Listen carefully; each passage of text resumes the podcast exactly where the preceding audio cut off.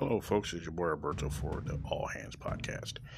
As you all know, the trailer for The Little Mermaid, which comes out next year, has uh, been making its rounds around the internet.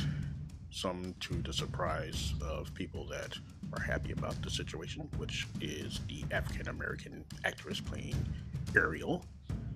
And then there's some that are losing their damn minds.